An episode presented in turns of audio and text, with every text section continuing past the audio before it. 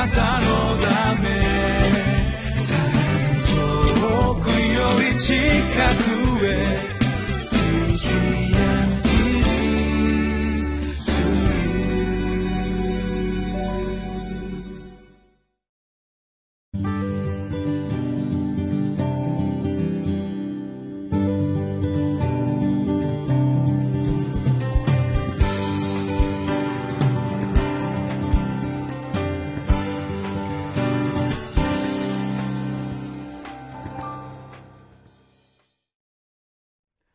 7月25日のリビングライフです。皆様いかがお過ごしでしょうか？大和カルバリチャペルの副牧師倉地圭です。今日も神様の御言葉を共に黙想し味わってまいりましょう。2歳半になりました私の息子が最近初めて暗唱聖句をしました。母親に言われて覚えたのでありましょう。家に帰りますと「え主は私の牧者」と言いました。そしてその後に私は楽しいことがありませんと言うではありませんか。ええー、それは違うでしょう。乏しいことはありませんでしょうと、えー、そう言いますと本人も分かったのか。ケラケラ笑いながら私は乏しいことがありませんとやっと言うことができました。私たちのイエス様は良き羊飼い。この方に従っていくと御言葉を通して素晴らしい養いをいただくことができます。今日は列王記第223章の1節から9節を通して御言葉を実行する決断が必要ですというお話をさせていただきます。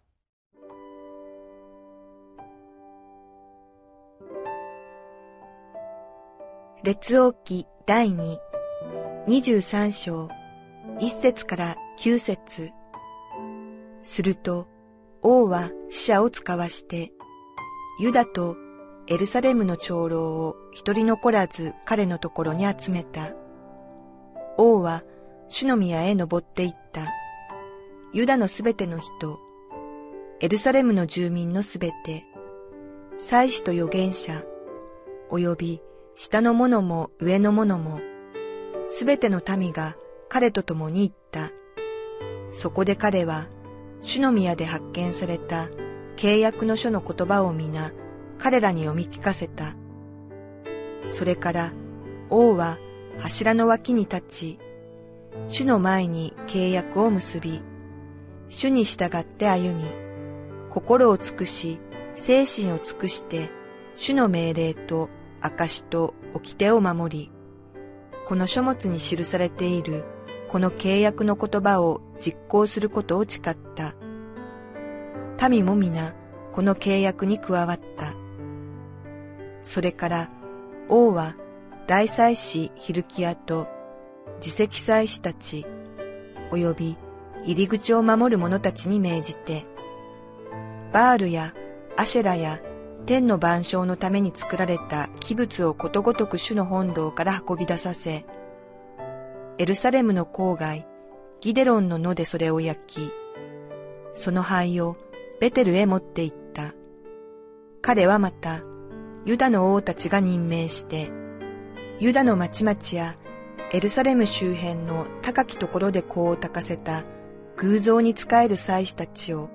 また、バールや太陽や月や星座や天の万象に香を焚く者どもを取り除いた。彼はアシェラ像を主の宮からエルサレムの郊外ギデロン川に運び出し、それをギデロン川で焼いた。彼はそれを粉々に砕いて灰にし、その灰を共同墓地に撒き散らした。さらに彼は主の宮の中にあった神殿断章の家を壊した。そこでは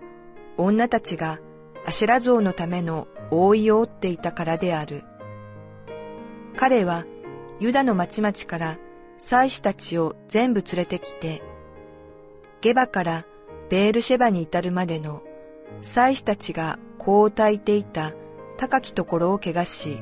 門にあった高きところを壊した。それは町の司、ヨシュアの門の入り口にあり、町の門に入る人の左側にあった。高きところの祭司たちは、エルサレムの主の祭壇に登ることはできなかったが、その同輩たちの間で種を入れないパンを食べた。ヨシア王は女預言者フルダを通して語られた言葉を聞くとすぐに宗教改革を実行いたしました4節以降彼は主の宮から始めてエルサレム郊外ユダの町々に至るまで神様に喜ばれないもの偶像やその他のものを取り除くということをいたします。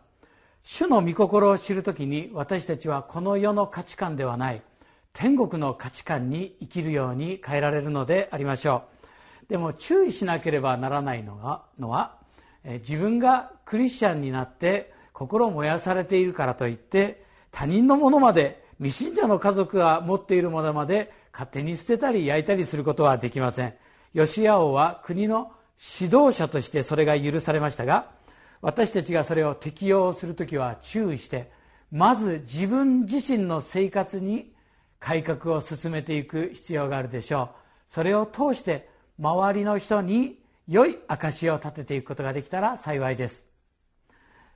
22章の3節を見てみますと一つのキーワードが出てきます。何度も使われています。それは契約という言葉です。23章の3節。それから王は柱の脇に立ち主の前に契約を結び主に従って歩み心を尽くして精神を尽くして主の命令と証と掟を守りこの書物に記されているこの契約の言葉を実行することを誓った。民も皆この契約に加わったと何度も出てきます。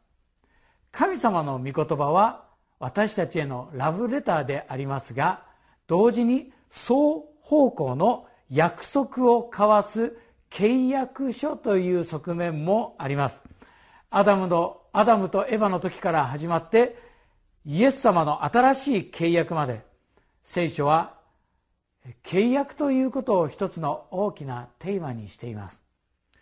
何を隠そう。私の名前はクラチケイ。契約のケイという字です。創世紀の17章。アブラハムの契約から親が名付けてくれました。幼い時はちぎりちゃんなんて間違えられたこともありますが契約というのは1枚の契約書を2つに破って、えー、片方をそれぞれが持っている。2つ合わせて1つになるというのは意味深いことです。神様がアブラハムと契約を結んだ時に創世紀15章で動物を2つに裂いてその間を主が通られたということが書かれてあります。ヨシア王様は23章の3節で主の前に契約を結んだとそうあります。主の宮の柱の脇に実際は立っていたんですが聖書は主の前にとあります。この前にというのは顔の前に御臨在の中でという意味です。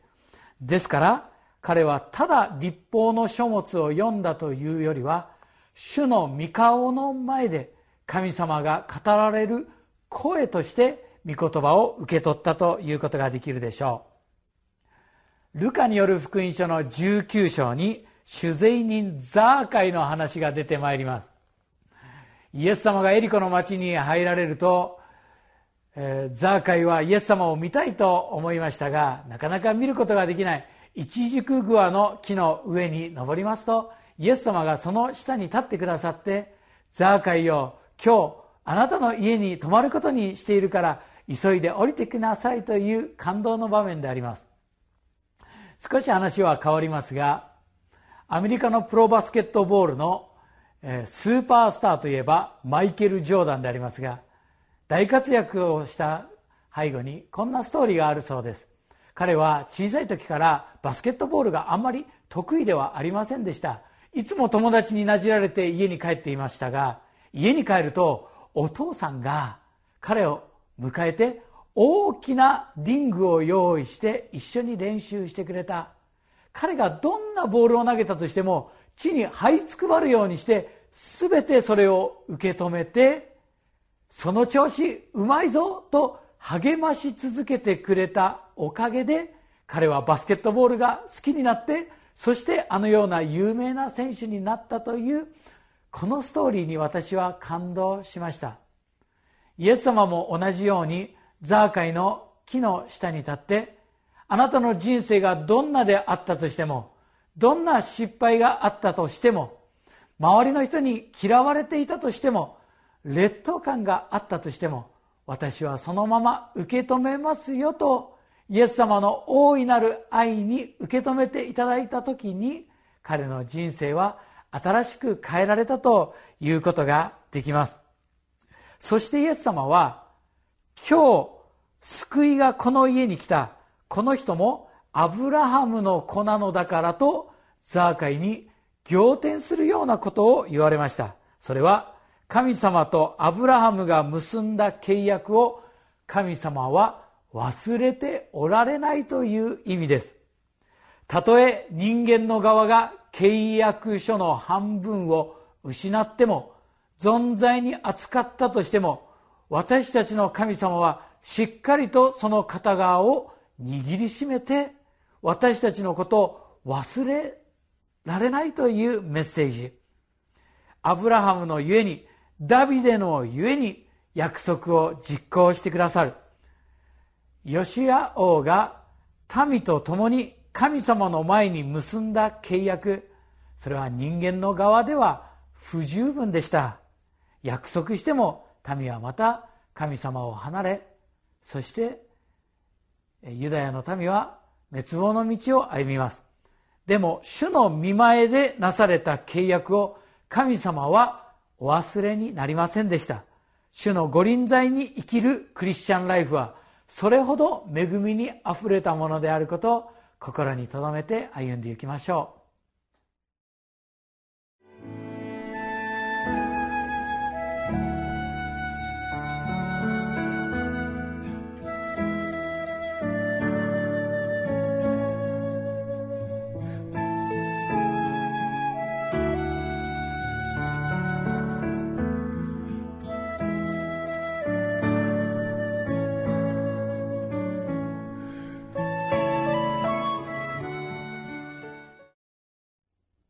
イエス様は十字架にかかられる前夜